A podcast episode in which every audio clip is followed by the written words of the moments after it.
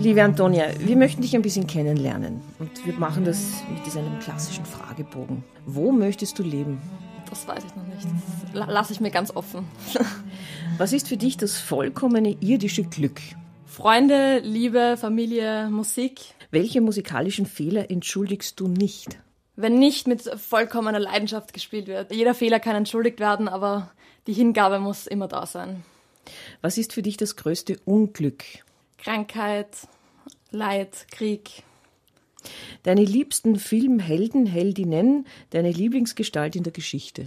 Also meine Kindheitshelden sind äh, zum Beispiel Pippi Langstrumpf oder die wilden Hühner, weil die alles noch mit einer, ja, mit einem ganz anderen Zugang und einer großen Leichtigkeit und Lebensfreude angehen und ich glaube, davon sollten wir uns auf jeden Fall eine Scheibe abschneiden. Das gilt jetzt auch für die Geschichte wahrscheinlich. Ja. Dein Lieblingsmaler, Malerin? Also nachdem ich in Wien lebe, habe ich natürlich einen starken Bezug zum Beispiel zu Gustav Klimt. Dein Lieblingsautor, deine Lieblingsautorin? Schwierig. Könnte ich jetzt keinen bestimmten. Dein Lieblingskomponist, Komponistin? Noch schwieriger. Ich bin in der Romantik zu Hause. Ich würde sagen, ich würde jetzt wirklich sagen Antonin Dvorak, gerade auch auf Hinblick der kommenden Saison. Deine Lieblingssportlerin, hier bewusst in? Ich würde jetzt eine österreichische Skifahrerin Anna Veit nennen. Welche Eigenschaften schätzt du bei einem Musiker, bei einer Musikerin am meisten? Leidenschaft, Hingabe, wirklich das Publikum fesseln zu wollen und ja, für den Live-Moment zu leben. Keine Show abzuziehen, sondern wirklich ehrliche Emotionen und Gefühle ähm, rüberzubringen.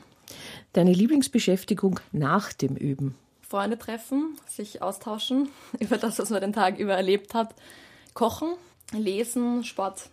Was kann dich auf der Konzertbühne beunruhigen?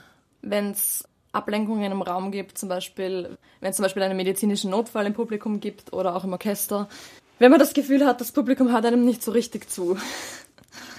Wie sieht dein Tagesablauf oder Ritual vor einem Auftritt aus? Immer unterschiedlich, aber ich spiele relativ wenig. Ich nehme mir viel Zeit für mich, um ja, mich herzurichten, mich fertig zu machen, Haare zu machen und so weiter. Das gehört auch irgendwie zu meinem Ritual dazu. Auf jeden Fall einen Kaffee trinken in der Früh, das ist ganz wichtig. Und ja, mir einfach sehr viel Zeit nehmen, das alles ein bisschen entschleunigen. Also ich nehme mir da sehr wenig vor auf einem Konzerttag. Dein Traum vom Cello-Glück?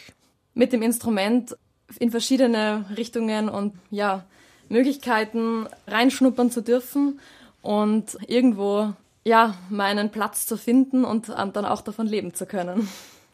Welches Anliegen würdest du als Cello-Ministerin ins Parlament bringen? Auf jeden Fall Musikunterricht für ähm, ein viel breiter gefächertes, ja, junges Publikum. Deine Lieblingsfarbe? Grün. Über welche Blumen nach dem Konzert freust du dich am meisten? Über einen ganz bunten, frühlingshaften Blumenstrauß.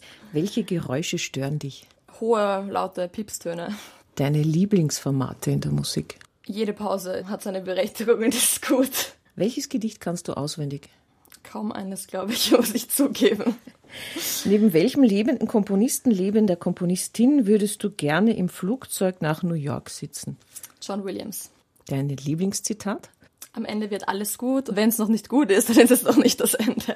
Welchem Denkmal in Wien würdest du gerne ein Ständchen spielen?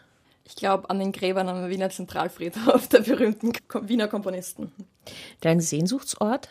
Alles am Meer. Welchem Gericht kannst du nicht widerstehen? Ganz simpel Nudeln. Welches Foto hast du im Cellokasten? Gar keins tatsächlich. Wann ist Wien am schönsten? Im Frühling und Sommer.